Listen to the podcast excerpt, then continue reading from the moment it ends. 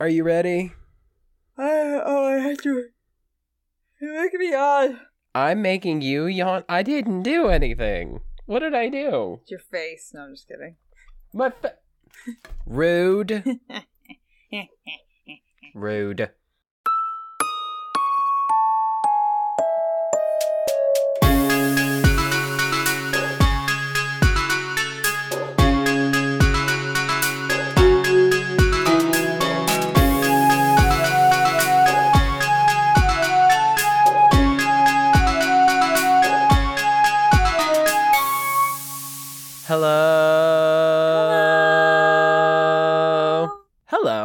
Welcome to Into the Fold, a show where two best friends share their love of Leigh Bardugo's Grishaverse chapter by chapter. I'm Jeff. And I'm Juliana. And wow, Jeff, that motion you just made with your hand to cut me off really brought back so many memories that just flooded into my brain from chorus that I did not remember I had in there. That makes sense. I do have a master's degree that says I know how to direct choirs. Yeah. So I should think, I should hope that my hand motions are very appropriate for that. Yes, it was very good and very much so reminded me of every single choir director I've ever interacted with, which, if anyone knows me from middle school or high school or beyond that, which you you probably don't, um, Aw, I thought I was special. yeah, it reminded me of all of them. No, Jeff, you are just another average choir director. Go back and direct your choir. Especially now that we're not best friends anymore, right? No, not anymore. Right. I have a new Right. best friend. We'll get to that in a minute. Let's talk about why we're here. Okay, so listeners, we are here today because we are going to be discussing chapters 19 and 20 of Shadow and Bone, and we're almost done with the book, which is really exciting. Yay! Nearly. We're we are getting close. almost. We have one more. We have a meeting after this episode recording to talk about Yes. how we're going to round off the year. So stay tuned for that because we'll break that down for you guys in our next chapter discussion episode. But we have got some fun stuff on the way. Yeah, so stay tuned for that, listeners. But first, we have some news from the front. News.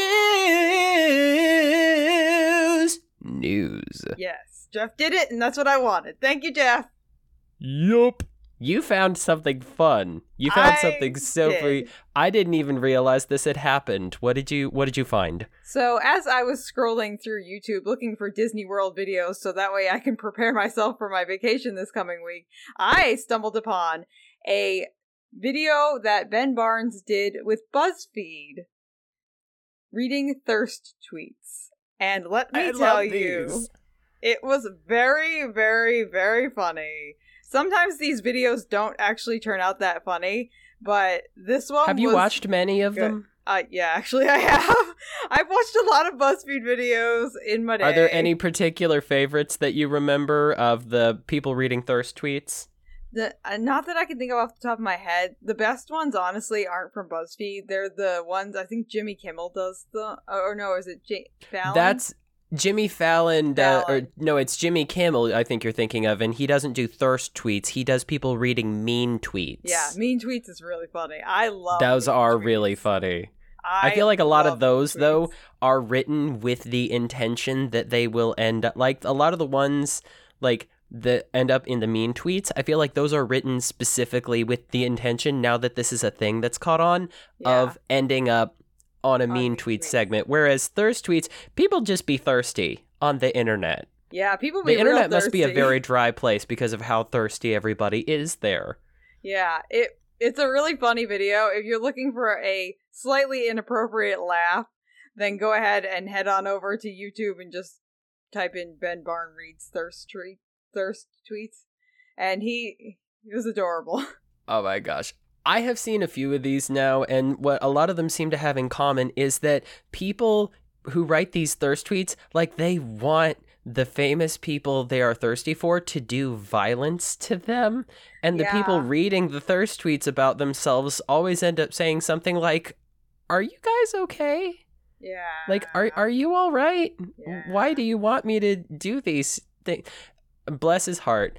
Ben Barnes at one point this this made me laugh so much because there's a word I'm not going to say it here because I don't think it's a profanity but I don't want to have to explain it. Yeah. There's a word that comes up in a surprising amount of these thirst tweets about him. Yeah. And apparently off screen uh, the BuzzFeed people explained to him what the word means and every time it came up after that he got so blushy. It was so cute. It was so cute. My personal favorite though Ben Barnes is the type of man I'd let eat SpaghettiOs on my new bohemian white bed set. I feel like I would, as a teenager, I would have said, huh? But as an adult who has to buy my own Mhm. nice things if I want them now, I totally get that level of devotion. oh yeah, that like you is- have to really love it. somebody to want to risk messing up your your white expensive bed set for that. Yeah, with a really nasty dish of SpaghettiOs too. Sp- oh, hell, it, spaghetti. I don't know what it is about spaghetti sauce, but it makes the worst stains. Yeah, I think it's probably all the synthetic red dye. That's probably it. There you go. It's probably that. There we go. But that's not the only thing Ben Barnes got up to, is it? No, no. So he and Freddie, who is the gentleman who plays Kaz Brekker in the shows, Mm. they actually were at the London Comic Con this past, I think, not this week, but the week prior. Um, so when this comes out, probably about two weeks ago. Mhm. and they were speaking with one of the panelists and they were talking about what they wanted for season two as they go into the filming for that which they did confirm that they have not started yet and i will just say that there were a lot of spoilers for people who haven't read past where we're reading in the books currently so if you're interested in that uh, we will put the link in our socials in the coming week and also just go ahead and google uh, Shadow and Bone London Comic Con, and that this should come up for you as well. Mhm. So, but we just didn't want to talk about it too much because there are a lot of spoilers that Jeff and I have not touched on yet in the books, just because we're still just on Shadow and Bone. And Jeff, we we have one little other piece of news, and this is from you. Yeah, this was kind of a. This literally just. This happened so fast that I didn't even have time to tell you that this had happened Yeah. until after it was already done. But through my capacity as a host and staff member for the Fantastic Beasts podcast, Speak Beastie, we were asked to submit volunteers for a uh, trivia podcast called TV Trivia Pod, hosted by a guy named Brian Sheehan, super nice guy. And I volunteered immediately because I am unable to control that particular impulse. I volunteer for things, especially trivia contests, because I love to prove how much I know about the things I like. And the trivia topic was actually the first Harry Potter and the Sorcerer's Stone, uh, the first movie. And so I went on, and I won't spoil how well I did. I did pretty good. But that episode's going to come out December 14th. And just for fun, he always does a bonus episode as well. I found out he had done the Office trivia for like the past year. And apparently, my episode is meant to kick off his series of uh, doing Harry Potter stuff. And when I found out he did Office trivia, I said, man, I wish I'd been there for that. So, just for fun, he threw out a couple of uh, questions from The Office, and there was only one that I didn't get. Only one. Only one.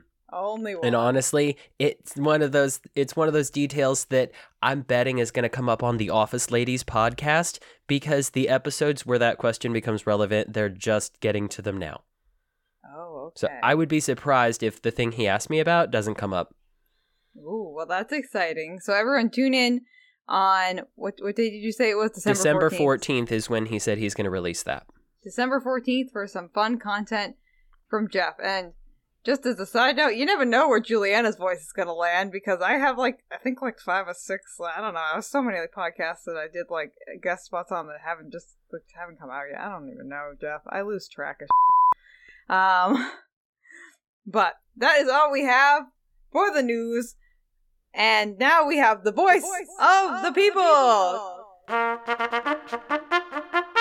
So, I am really thrilled with the first thing that we have on our docket for the voice of the people because we got an absolutely fabulous and wonderful and lovely email from our new friend Peyton. Hi, Jeff and Juliana. My name is Peyton, she, her, and I love your show. I came across it after listening to Enter the Fold, searching for more Grishaverse tidbits. I started watching the Netflix show, Ben Barnes, am I right? And I had just finished Ruin and Rising because I have no impulse control and binge, binge read, read them all. Def have to say that I am a Darklina stan, but more so in the show because the Darkling is sketching and sh- sketchy and shady, pun intended. I actually separate the two characters in my mind. I I also do as well, uh, Peyton. You are so funny, and your podcast has really let me have some good laughs lately, especially with when COVID has been making me miserable. I'm happy to say, Juliana, I am a material guy. Yay! I specifically am an Alkemi. Boo yeah, Jeff. Also, I secretly think that Alkemi are the most powerful Grisha because when you take a step back, isn't everything made out of chemicals and elements? I think with proper training, Alkemi could be super powerful. Anyway, thanks for putting a little bit of sunshine into my crazy world. Greetings from my small town in Canada, Peyton. Thank you, Peyton. I love that she's like, booyah, Jeff. And I'm like, um, I'm the one who is rooting for the uh I'm the one who's rooting for the material guy to secretly take over our Grishaverse tally. Like I'd love it if there was more of you because I feel like you're shockingly underrepresented. So I'm Yeah. thrilled that that she's an Alkemi. Me too. I love that.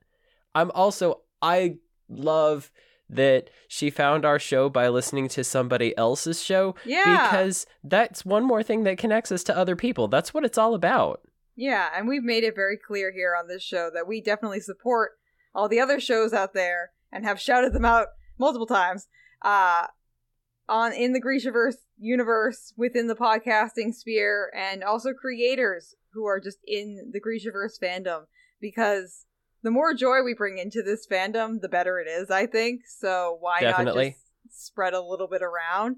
So we're really glad that Peyton found us through another podcast. And if you haven't listened to Enter the Fold, go ahead and listen to it. I've listened to it. It's good. I like it. I also really love her point about um how she keeps uh Netflix show Darkling and book Darkling in her mind as two separate characters, and she sh- seems to ship Alina and the Darkling on the Netflix series, but Mhm. not in the books. That's what we were talking about in our last episode, right? About how you can think of it like a multiverse and Uh-huh. how different things can make different stuff go different ways, and how the show, the the the Shadow and Bone show, really humanizes the Darkling in Yeah. a way that the book doesn't. Yeah, and how I actually prefer the book Darkling because he's so much more inhuman than the humanized version that we get in the show. And like I said, I too, Peyton, definitely separate book Darkling from show Darkling, just as like I separate book Mal from show Mal because they are two mm-hmm. separate people. And honestly, in my head, their personalities, the book and show Darkling and Mal, are very different, I think. And the way that their affect is, I feel, is very, very different. But again, that is the fact that in a book, you can make someone, because there's not an actual person there portraying it, you can make them seem as inhuman as you want, and it's believable. Whereas if Ben Barnes really played up every single tiny little bit of the Darkling's kind of smooshing and everything that he does within the book, I feel like it would just come off as kind of clownish and over the top as like a real person. So I I like the way that he portrays the Darkling in the show, but I too see them as different, and I do definitely agree that show Darkling and show Alina they're kind of fun together. Like why not? I don't like Mal anyway, so screw it. Well, thank you, Peyton, so much for that lovely email. Also, hope all is well in Canada. Yeah. I, I love that she mentions that. Hi, I live in Canada because, like I just said, I, I love how much this this whole experience is connecting us to other people. Like you live in the Northeast, I live Yeah. in Kentucky. yeah. She's in Canada. Our our dear friend Mel is in Finland. Our our Australian Santa Botkin friend that lives in Australia. And Yeah. every eh, ha- if we didn't do this, if we didn't have this, I wouldn't have this connection to so many people all over the world. Is it's great, isn't it? Yeah, it's just so nice to expand your worldview and also just learn about other people and their cultures and everything that's out there because otherwise you just get stuck in your own little bubble and that's boring. We don't need that. We want to meet as many new people as possible, right, Jeff? Right. Right. I have a question. Yes, Jeff. Actually, I don't have a question. We, We have a a question. Every week we have a question. I always look forward to that because the answers Mhm. we get to our questions are awesome. Yes. What we wanted to know was if you were Alina or Mal, would you kill Morozova's stag or would you let it go? And it isn't just the answers that we get, like a yes or no answer, it's the explanations behind it. Like this answer from Bookish Beck says, let it go. You ever wonder how the story would have turned out if they never separated them? Also, if somehow the creatures could be living amplifiers and just follow her around like Pokemon? Wouldn't that be fun? Yeah. Like if instead if instead of having to kill animals and take things that belong to them that are imbued with their spirit and use it to make yourself more powerful, if you had like a familiar or a companion. yeah. I suppose the risk would be that you would have your enemies instead of just killing you, like they would uh, go after your animal companion to Hmm. weaken your power, and then they'd go for you Yeah. not happy to think about, but it just it's what makes sense to me. Because Yeah. in the world of Pokemon, the Pokemon fight each other, but they don't kill each other. They just they, they get into UFC style fights with each other while only saying their known names because that's how Pokemon works. Pika, Pikachu, Pika, Pika. Yes, exactly that. Yeah. I've watched Pokemon before way too many times. Which one? Pokemon has been around almost as long Oh, as we have. The original, the original VHS like cart um ma- manga. Is that how you pronounce it? Manga. The original manga. Uh, Yeah. Manga is something you read. Oh, anime. Yeah. Yeah, anime is the thing you watch. The original anime from like 1990. Oh, those were good times when that was new. Mm-hmm. Oh, those were good days. What did Mel not Mal think about this whole stag business? Well, Mel said, unsurprisingly, coming from me, I would never kill such a beautiful creature. In fact, I would try to befriend it. I believe we can have deep connections to nature and animals, building a bond with the stag, having our souls connect. If this friendship and love does not amplify each other's powers, then it was not meant to be, and especially not yours just to take and destroy precious life for such a nasty and selfish act. Hashtag only cut love and cuddles for the stag. It would be great if that hashtag would catch on more. Yeah. I agree with Nell too that if you were able to befriend and build a strong connection with the stag, that it would hopefully be stronger than if you killed them and stole their antlers, you know? Oh, yeah. Like, what if that was how it worked? You find the powerful animal, you gain their trust, you bond with each other, Yeah. and then when they reach the end of their natural life, instead of just dying, they pass their spirit along to you, and that makes you more powerful, not because you took something, but because you earned it in a way that doesn't involve murder. Mm-hmm. See, I like that. Yeah. Friendship That's is good. powerful. Friendship is magic. It is magic. I made that up. It definitely didn't come from a TV show. Yeah, definitely not. There's no way. Yeah, No way. I'm not gonna file a copyright on that. Anyway. Now, Paula just said, let it go. And I have to be Let it honest, I am incapable. See, you're doing it now.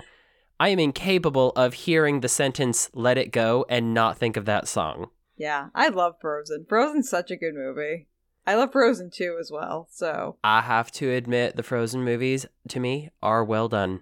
Uh, they, They are. well They- done, and they are not a smash hit for no reason. Yeah. Now, this one actually broke my heart a little bit. Uh, Messy Vanessa said, I was so disappointed that the stag was killed. I had a little cheer when I thought it was going to be saved. Definitely agree there was no need to kill it. And then I think you should read the last sentence from this statement. Well, they also said, also, I have to say, I wholeheartedly, wholeheartedly agree with Juliana's opinion of Mal. And what did you say to that? I said goodbye, Jeff. I have a new best friend. Bye. Mm-hmm. Goodbye. I would just like to point out I've watched the movie Camp Rock for you.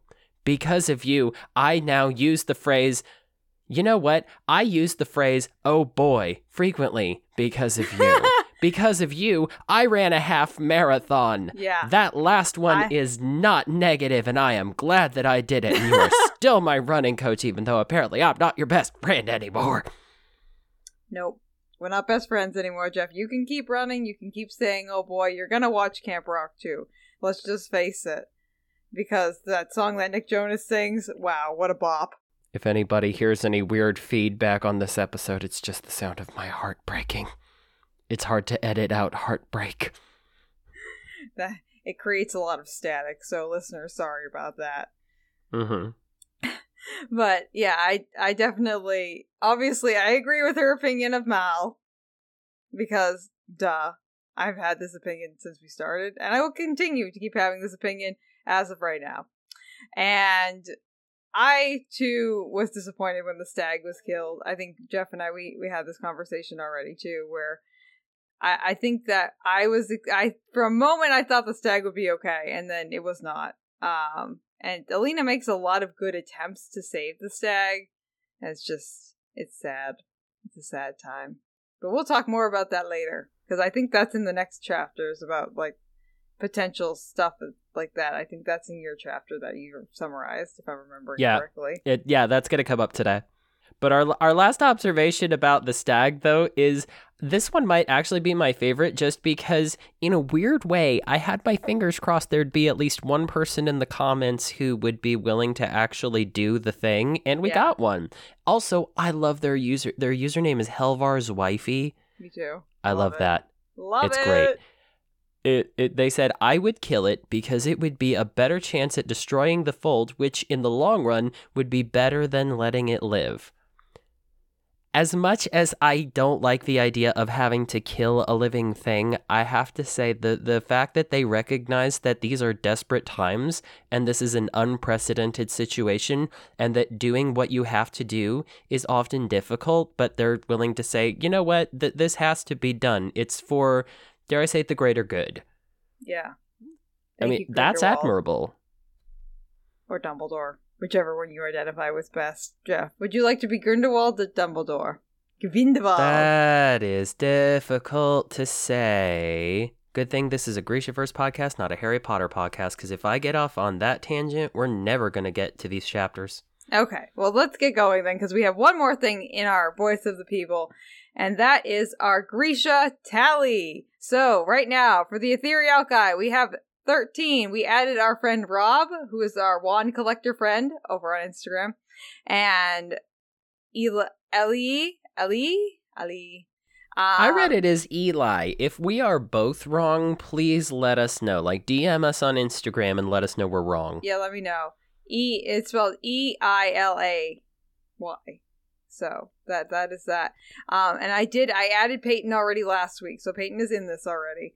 Um, so we have thirteen Etherealki, ten Corporalki still, and still five Materialki. So Materialki, we're still bringing up the rear, but we're we're small but mighty. You know, we're gonna come up and conquer at the end.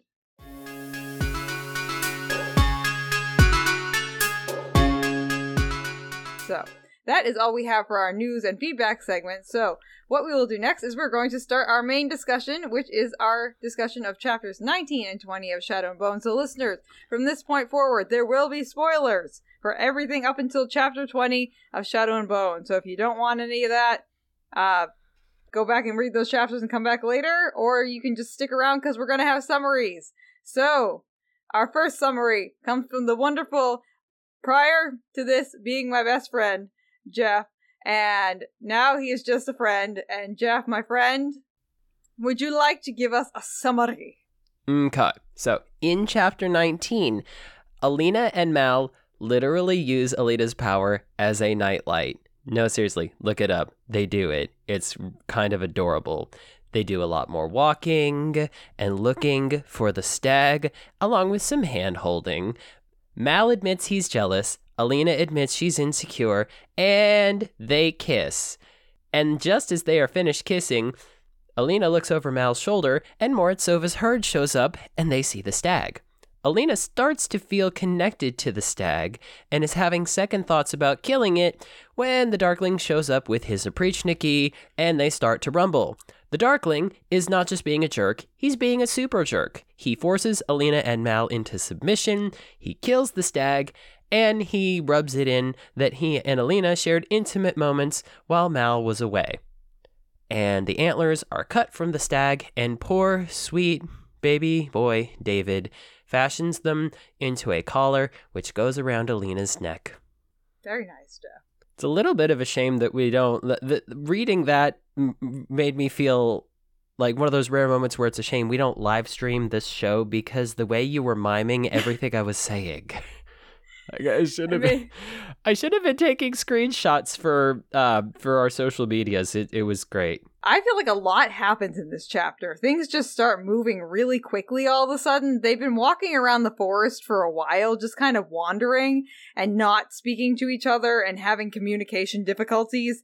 And then all of a sudden it's like boom, boom, boom, boom, boom. All these things just happen right in a row really quickly.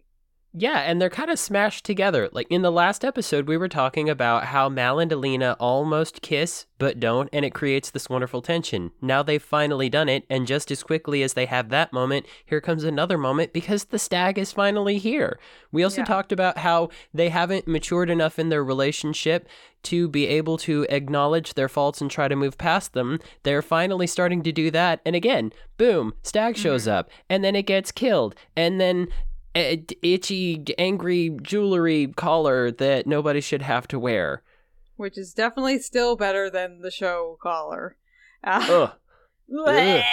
Ugh. No that one likes that. Looks, I know it's prosthetic, but it looks uncomfortable. Someone from the props department who loves doing like gory makeup and the makeup department were sitting there probably and like just geeking out over the fact that they were going to be able to do this and someone had okayed it for them. I just imagine them being like, yes, we get to use those little things that we don't get to use that often.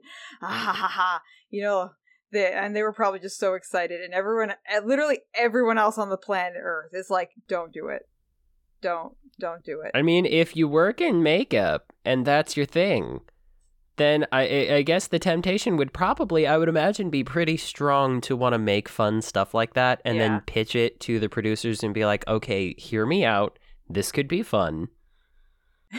I have a feeling the producers may or may not have known exactly what they had said yes to the very first time that they saw that collar um prosthetic getting done and then they probably were I'm sure they liked it afterwards cuz they okayed it, but I have a feeling there was probably a strong sense of shock well, that's why when you work in uh, makeup and special effects and prosthetics and that kind of thing in Hollywood, that's why you have to do tests. Like you have to do camera tests because something could look great on paper. It might even look great in person, but it might not photograph or it might not uh, record on video as well. Yeah, it just doesn't translate to that. No. Medium. Yeah.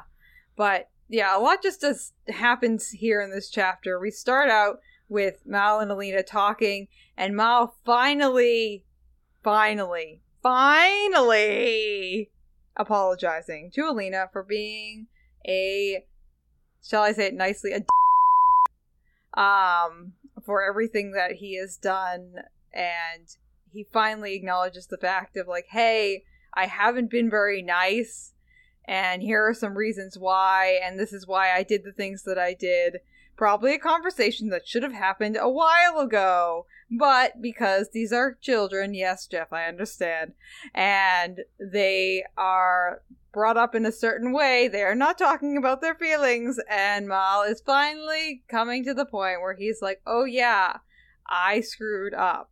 Sorry. Sorry.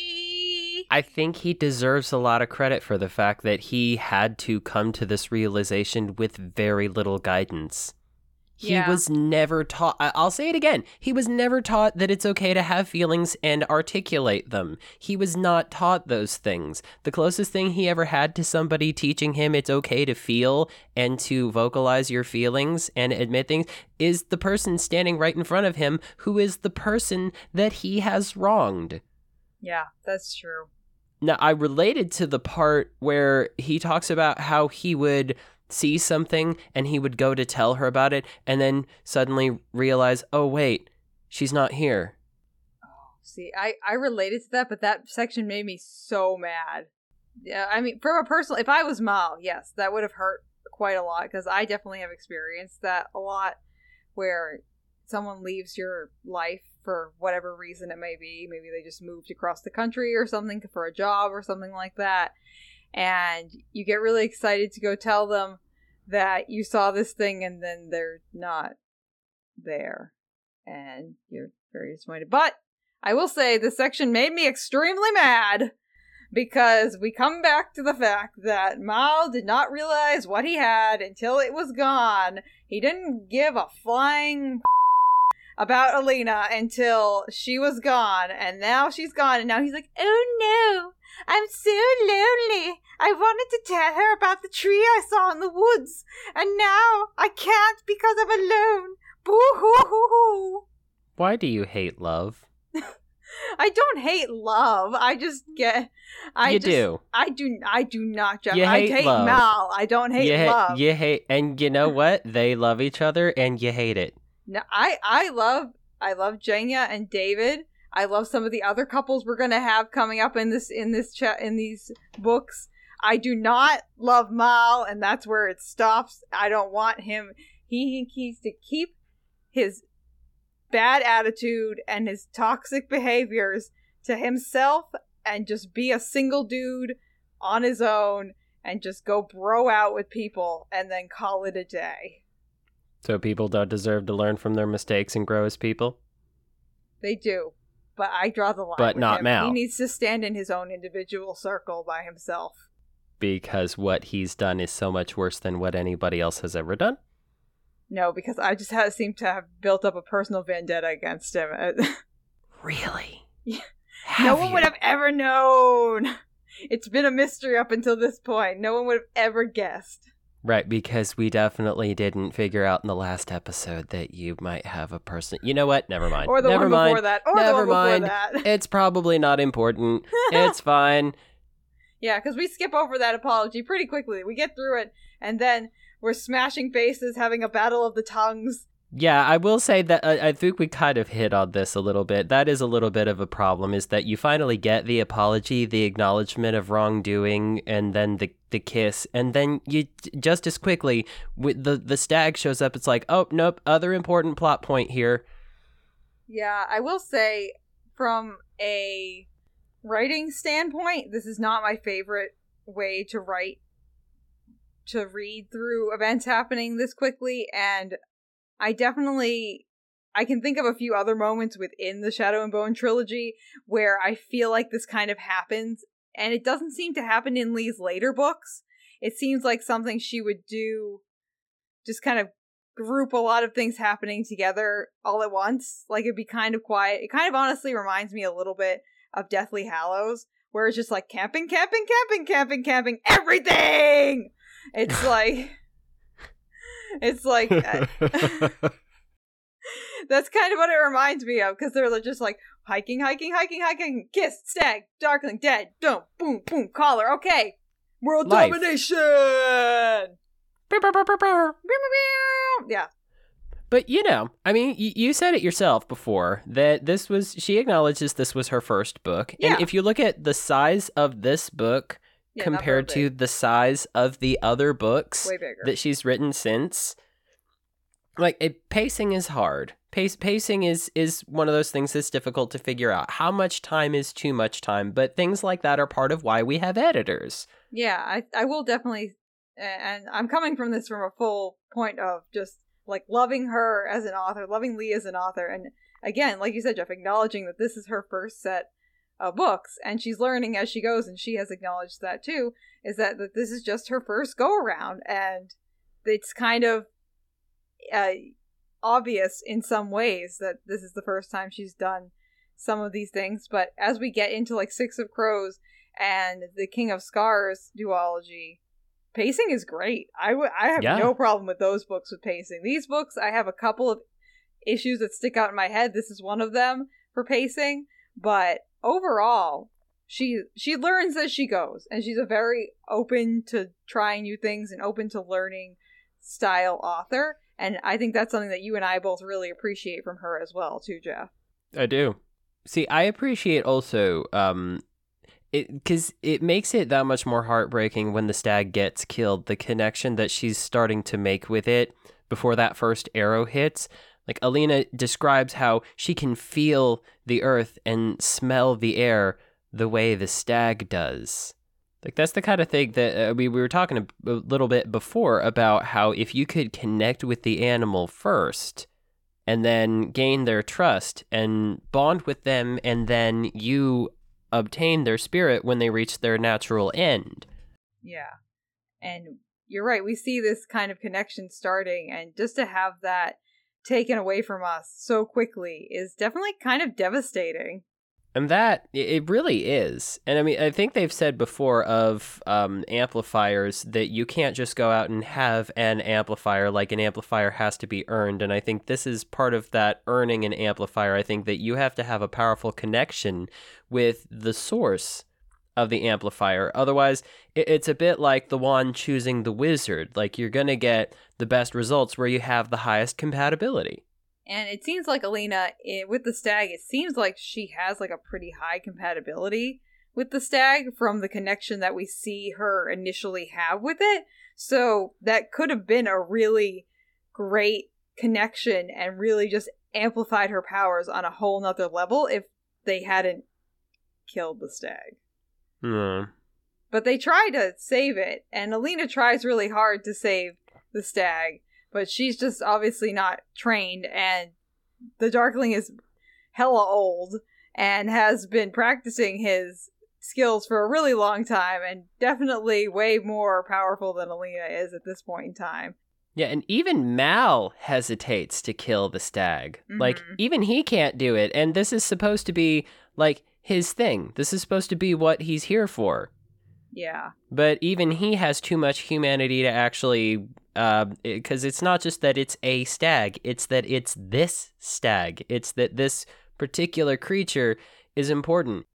I would just like to say, I highly appreciate just the level of kind of like Voldemort esque drama that the Darkling brings to this book on the whole. Just the fact that he's like, I'm here to give a monologue, and he uses his darkness as almost a curtain just for the drama of it all so people can't see what's going on and he's like aha the big reveal and here i am the dark well, drag queens do love a reveal. Oh, that's that's for sure. oh yeah we it's part of his drag queen persona and part of his personality yeah. on the whole but he just he lives for the drama of it all the drama of life the drama of just dragging things out and making it so he makes them suffer more and more with his monologues and just eh, I just I was just like wow he's really just like milking this so hard right now and I'm here for it. See, normally I agree with you on the drama thing when it comes to the Darkling because he's here to be a big old drama queen, but this chapter he comes across as being incredibly petty. Oh yeah, that's why I liked it too. Because I mean, showing up and double crossing them and killing the stag because they can't, and forcing Alina into submission. Like it's clear that that was always going to happen. But mm-hmm. the, the especially when he takes the digs at Mal and Alina and is like, "Oh, by the way, did you tell your boyfriend that we kind of almost completely hooked up, and you were so willing to go there with me when he wasn't around?" There was no reason to say that. Oh no, there was He might as well start a band called the Heartbreakers because he is Tom Petty. yeah. Very good. I I appreciate the pettiness of the Darkling. And I mean Why? I just think it's funny and I think it definitely plays into the persona that I've created for him in my head of him just being so overly dramatic all the time, which obviously fully isn't just in my head, but I really just appreciate the level of pettiness and drama he's willing to go to to make his to meet his means and his ends. And he will leave no stone untouched. He will use every little bit of information he can to the utmost of his po- that he possibly can. And he is just he's here for it. And he's going to be in control of the situation. So you better watch what you do around him you know, I feel really bad for in this chapter, though, is David. I know, poor David. We love David. I feel bad for David here We love David. because he didn't ask for this. He he never asks for any of this. It's clear No. that the Darkling has his disciples and people who are on the fence about being disciples, but David does not come across to me as somebody like he just wants to tinker and create. Like he's he's the typical scientist who wants to try to accomplish something positive, but the only people who will fund his research are people who want to take the tech he's developing and turn it to evil. Yeah. He doesn't seem to have any other major funding sources at this point in time, which kind of sucks. Oh, and- right. And obviously, the Darkling is in charge too, and we see that David really has no choice in this unless he No. chooses to die. And I mean, he's not assertive. He's not, even if he was an assertive type that likes to stand up for himself, this is the friggin' Darkling we're talking about. No one's gonna stand up to him, at least nobody who's gonna win. Yeah. Poor David. Poor David. I feel like we're gonna be saying that a lot. Poor David. Poor David. Oh, little, little David, baby. I love him so much. Yeah. Well, I think like that's most of the. Do you want to talk about anything else in this chapter, Jeff? I feel like we've talked about most of the chapter. Just that at this point, invoking the name of the apparat instantly turns my stomach. When he says send word to the apparat to be Oh, ready, yeah. like, I don't even want to know.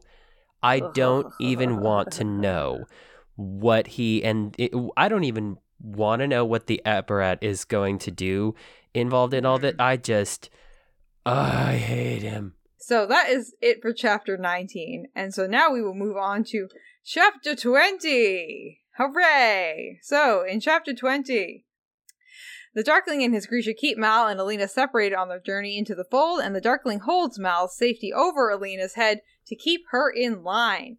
As they travel, Alina learns that no one has been informed of her disappearance. Hmm. And as they return to Kibirsk, Kibirsk, Kibirsk, Kibirsk, Kribirsk. Kibirsk, the port city where Alina and Mal had waited to cross the fold with their regiment at the beginning of the book, people cheer for the arrival of the Sun Summoner. And Alina's friends from the little palace are happy to see her, although super surprised that she seemed to be tired and unwell. Alina can tell that she can't ugh. Alina can't tell them the truth for the fear that the Darkling will hurt Mal. He's Darkling's still holding Mal over her head at that point. But when Jenya brings her lunch, Alina comes to understand that Jenya, at least, is somewhat aware of what the Darkling's plans are. She tells Alina that the king is unwell and that the apparatus is ruling Ravka in his place. Ugh. Alina infers that Jenya might have something to do with the king's Ill- illness. Jenya is now oddly wearing Corporalki colors, which is red, and she tries to sub- subtly im- sud- she tries to subtly impress upon Alina that their loyalty should be with the Darkling.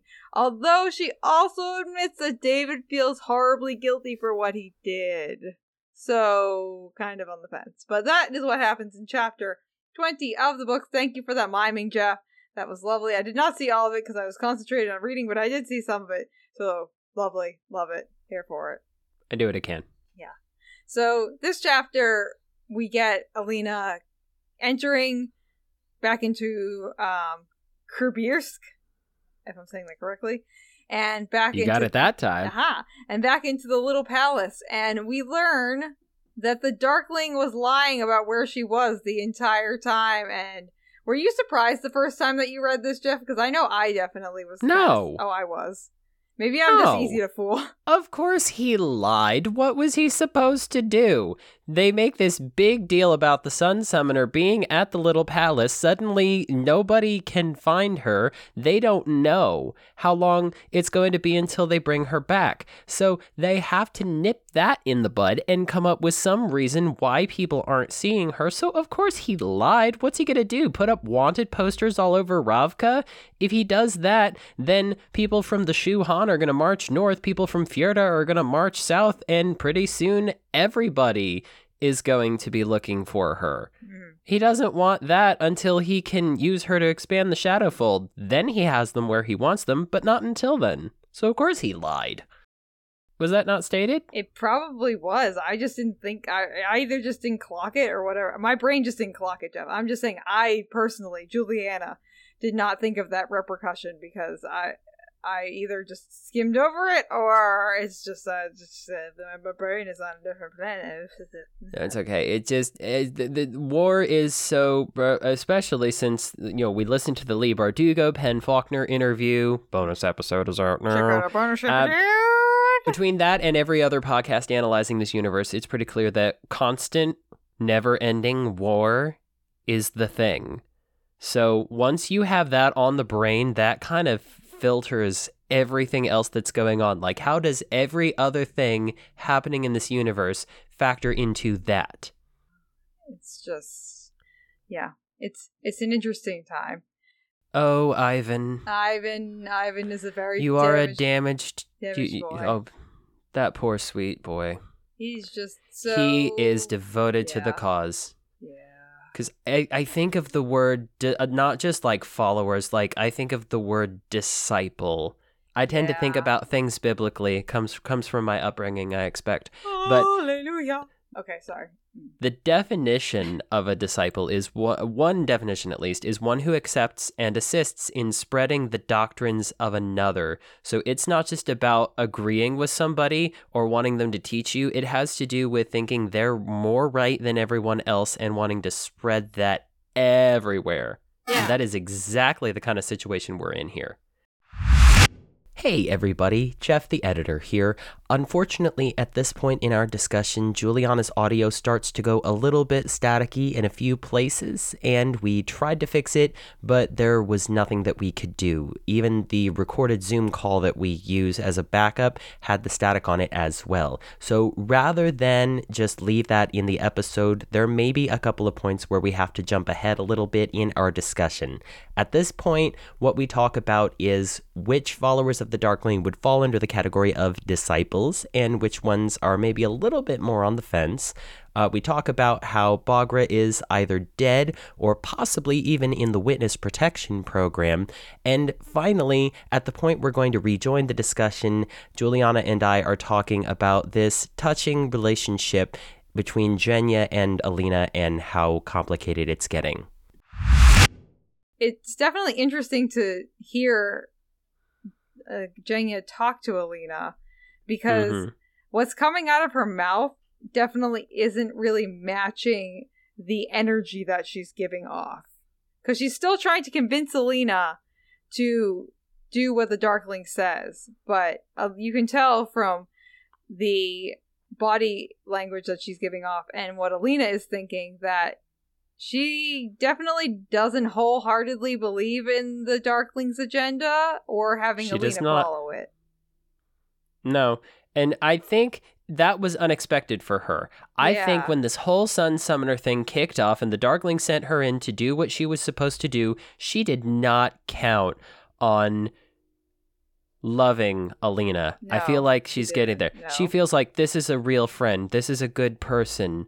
I I, I didn't expect to care about them as much as I do. And it's that Yeah. that is making me question this very dark and selfish because Mhm. that I can now like see the problems with. Like Grisha supremacy sounded great at the time, especially because she was in the midst of something terribly abusive that she's still kind of in the midst of, not even kind of, it's still a problem, but there was nobody there to be supportive of her emotionally. There again, nobody being supportive of somebody's emotional needs causes a great deal of damage. But Yeah. once Jenya finally has that, she's starting to see that this Grisha supremacy cause that the Darkling has been pushing is not as great as it seemed at first. Yeah. I feel like Jenya hasn't had many people look out for her, and the Darkling has been giving her, I'm going to say this very lightly, gifts, but not actual emotional support or anything like that. And it, Material yeah, it's that parent, he's that parent that doesn't want to deal with their kid or, or like reprimand them or teach them anything. And so he just keeps buying them things to make them shut up. And then exactly. and then she finally meets the other parent, Alina, who is genuinely invested in her emotional well being. And I can say from my own personal experience, Jeff, I personally prefer someone who's invested in my emotional well being to someone who is invested in giving me gifts. Definitely. And then she just hasn't had that kind of friendship or relationship in any capacity up until this point when she meets Alina. And then she's like, oh crap, I genuinely have a friend. And I don't want to see this friend be hurt by a person who I know from my own personal experience is very capable of hurting people. Mm-hmm. So it's a it's a very slippery slope that Jenya is now very quickly sliding down. It makes me worried for her Yeah. because she's it, she's a she's a crucial piece to this whole operation and now she's starting to question orders and even if she doesn't like say it to the darkling's face the darkling isn't completely ignorant of what goes on when he's not around and when he finds out it's there's to be there's to be consequences Yeah, and you can kind of see that in the way she's interacting with Alina. Is she's scared that she's going to say something to Alina or do something that, out of her own goodness of her heart, is to protect Alina, but the Darkling is not going to like, and the Darkling is going to punish Jenya. And you can see that Jenya is very scared to say anything too explicit or too kind of in the know, I guess, to Alina Yeah. about what's happening with the Darkling. She's keeping it kind of vague. And the really the only thing she's super specific about is the fact that David is upset that he did what he did, and that's something that obviously wasn't a mystery to the Darkling in any capacity and can be spoken about because it just a fact because David did not make that collar out of joy. No. and it's just it's it's it's sad to see Jenya in this position and oh boy, the Darkling is just he, he is manipulating everyone. That's what he does. That's what he likes to do. he doesn't know how to not manipulate people No, he doesn't. But see, he prefers it that way because he wants his way or the highway. And the only way to make absolutely sure that everything works out the way you want and nobody ever questions your orders is to manipulate people. Because if you just let them come by it naturally, they might change their minds. No, you have to subjugate them if you want that kind of plan to work because that way you know they'll never defect because if they get the urge to, they'll have this great big or else hanging over their head that's going to keep it from happening. Fear is a very useful tool, especially with the Darkling right now.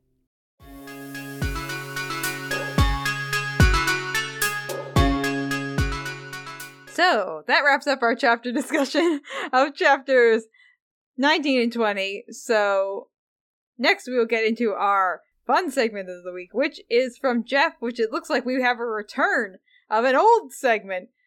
Not that really any of our segments are that old because we're only on episode 12, so an, a segment that we've done before. So, Jeff, See, this has a little it's it's going to be a little bit different this time because Okay. our fun segment this week is the return of the Mad Lib. Okay, so the last time we did a Mad Lib, I took a passage from the book. I took words out. I had you put new words in, Yeah. and we made what I consider to be one of the greatest Mad Libs I've ever been a part of creating. Here's what we're going to do this time I have an actual book of Mad Libs Oh, that I found as an impulse purchase at Walmart yes. because that's how you get things like that. I'm going to have you help me fill this in, and I'm going to challenge you to try to think of words that are Grishaverse specific. Oh, That's probably going to be easiest with nouns Yeah. and things, uh-huh. but even with adjectives, if you can think of adjectives that relate to the Grishaverse, in your opinion, even if you have to make some up, Okay. I, I think we can make that work. yeah, I think uh, I I'm think so excited to see where this goes. Okay, I'm excited. What is? Do I get the title of the Mad Lib first? You get the title of the Mad Lib after this is done. I think it makes it more fun. Okay, cool. We're doing it that way. That works for me. I just need to know what what the format of this Mad Lib session would be, so that way I can enter it with my full brain capacity. Okay, Jeff, hit me up. Let me know what I must provide to you. Okay. First, give me the name of a male celebrity. Oh, the Darkling, of course. He is a male celebrity. He, he certainly is. If anybody in this universe is a celebrity, is he him. is. All right, give me an adjective. Sparkly. Sparkly. Nice. Okay, a noun.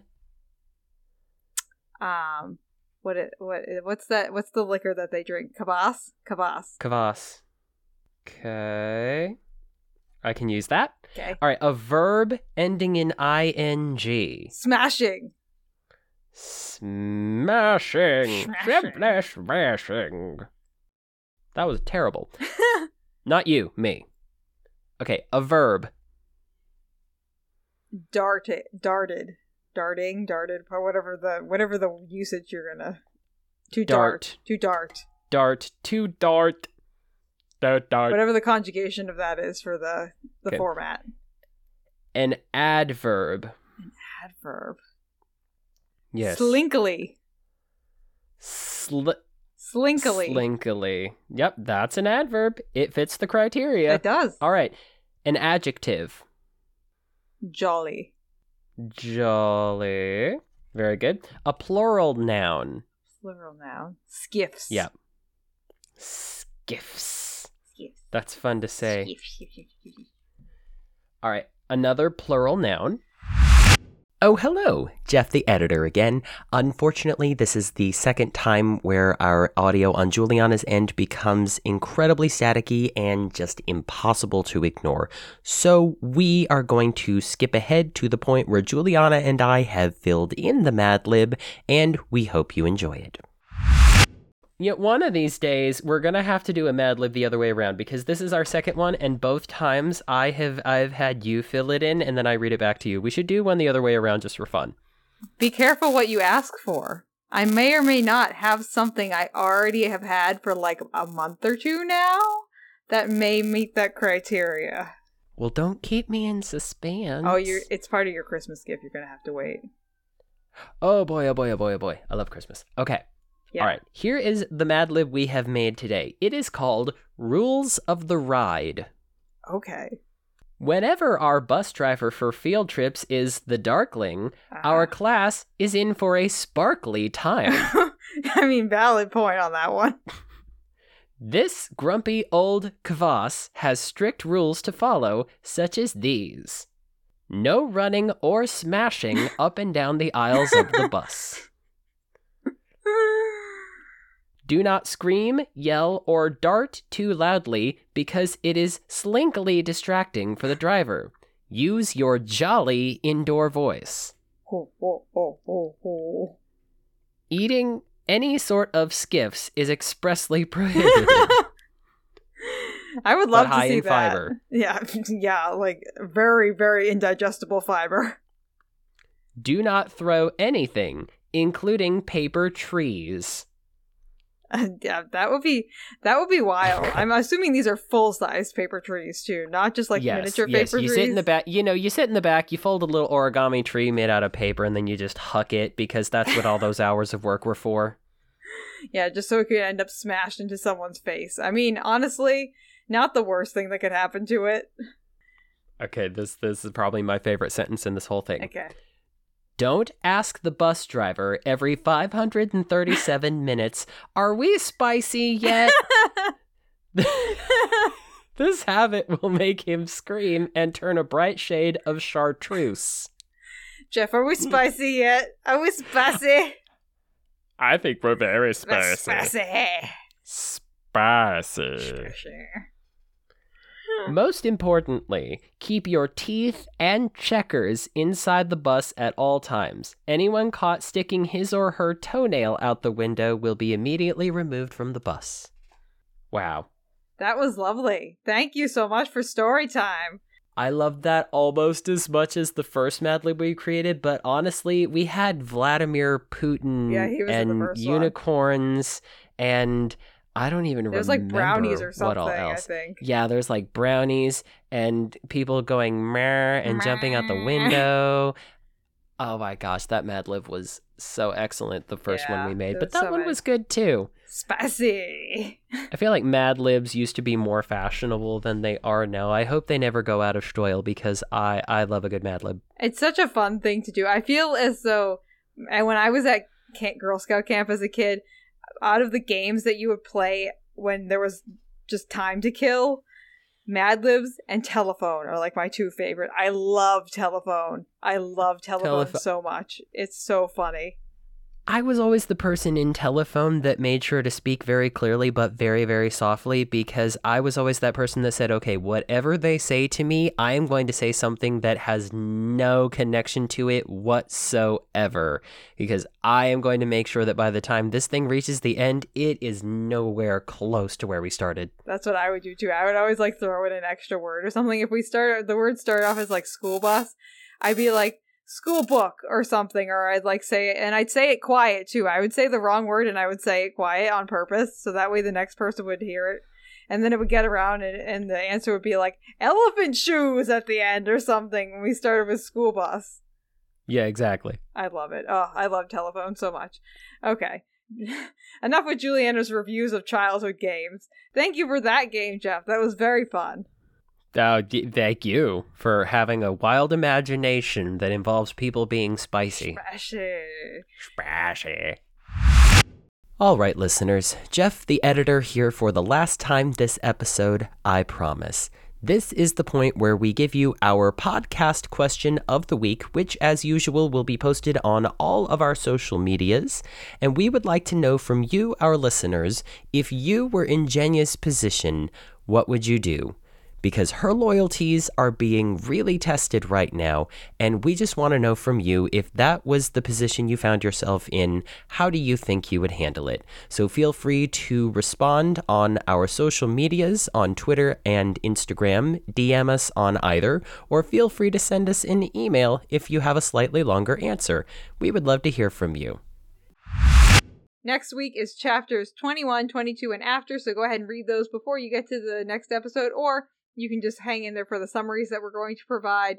And like we said, if you would like to get in contact with us, these are the best ways. You can, first off, listen to us on all places where pods are cast, and you can also find us over on YouTube at Into the Fold Podcast.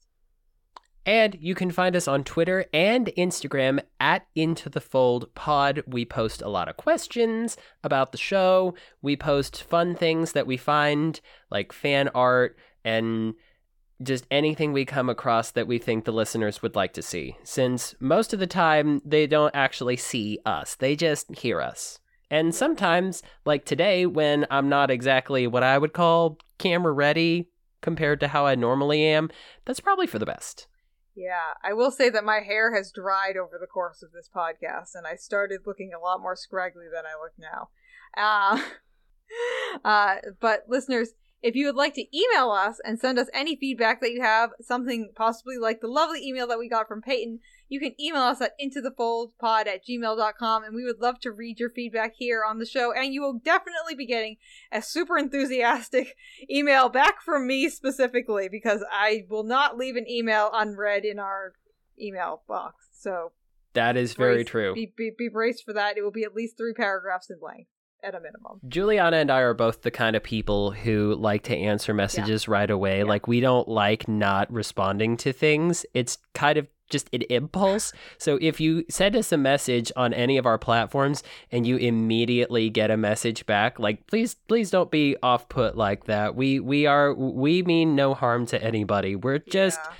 We're just enthusiastic participants. If anything, it's just you'll, in our nature. You'll know that there are real people behind all of this because I know like when I respond to like corporate or bigger Instagram accounts or Twitters or whatever, it takes them a while or they just never respond or anything. But don't you worry. Jeff and I are here to respond to you, the listeners, because that's who we're here for.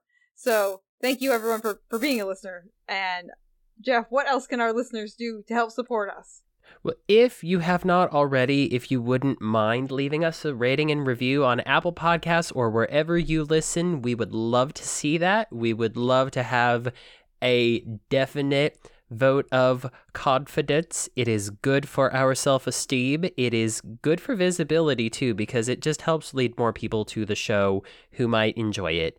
And we also love to share the positivity here on the show. So if you leave us a little something, then we will share it with the other listeners. And the best way to let other people know that you love this show and bring them into our little fandom community that we've created is to tell them in person to go and listen to the show because the best way that podcasts are spread is by word of mouth. So go ahead and tell your best Grisha buddies that this is a podcast that you like and that we would also like them to be a listener to the show as well. And we are a very spicy podcast and we take everyone under our spicy wing.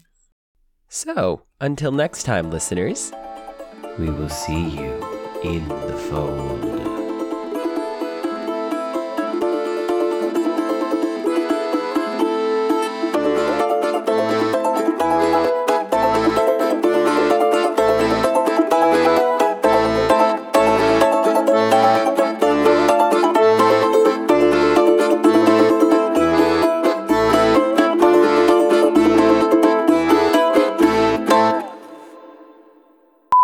Okay. Mhm. Yeah. Mm-hmm. Mhm. Yeah. Mm-hmm. Mhm. Wow. Mm-hmm. Mhm. Yeah. Huh? Mhm. Yeah. Yeah. Mm-hmm. What? Hmm? What? Hmm? What? What? Hey, I have something epic to tell you. Yes, Jeffrey.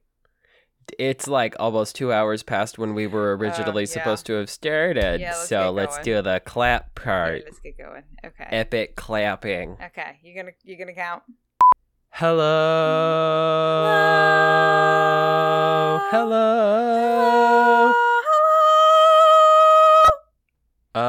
I can't hear you. Uh, sometimes I think I'm from Jupiter, but that's debatable. No, don't come from there. People go there to get more stupider. Oh, you're There right. are several uh jumping rope rhymes from my childhood that will back that up. I I mean, honestly, knowing my personality, Jeff, if anything, I come from Uranus. I know the whole Pokemon theme song. Oh, great. I wanna be It- it's the very Good that you know that. No, No. one ever was. No. Okay, To focus. get them is my real test. Focus. To train them is my Focus. cause. Pokemon. Okay. Focus. It's long. I'll just stop there. Is it? It's l- yeah. You know the song, Jeff. Do I? Please stop bringing that up. It's bad for my self-esteem. My self-esteem. Self-esteem. Um. I feel like Jenya's not hundred percent sold on all this, but Well, let's she's talk about the trying next- to be because she Next wants chapter. everything. I know next chapter. Next chapter. The next Dude, this I, can I finish? Please, can I finish? Fine. I gotta finish. Okay. How do you spell Bogger backwards? A A H G Aha grub. That's what you would go as in the Argub. Argob. This place has everything antiques, knickknacks, trinkets, those shoes that nurses wear. best friends again, Jeff. Can we best be best friends again? I thought you'd never ask. Oh yay! I missed you so oh, much. Oh, my self-esteem. This fold has everything darkness, shadows, Volcra.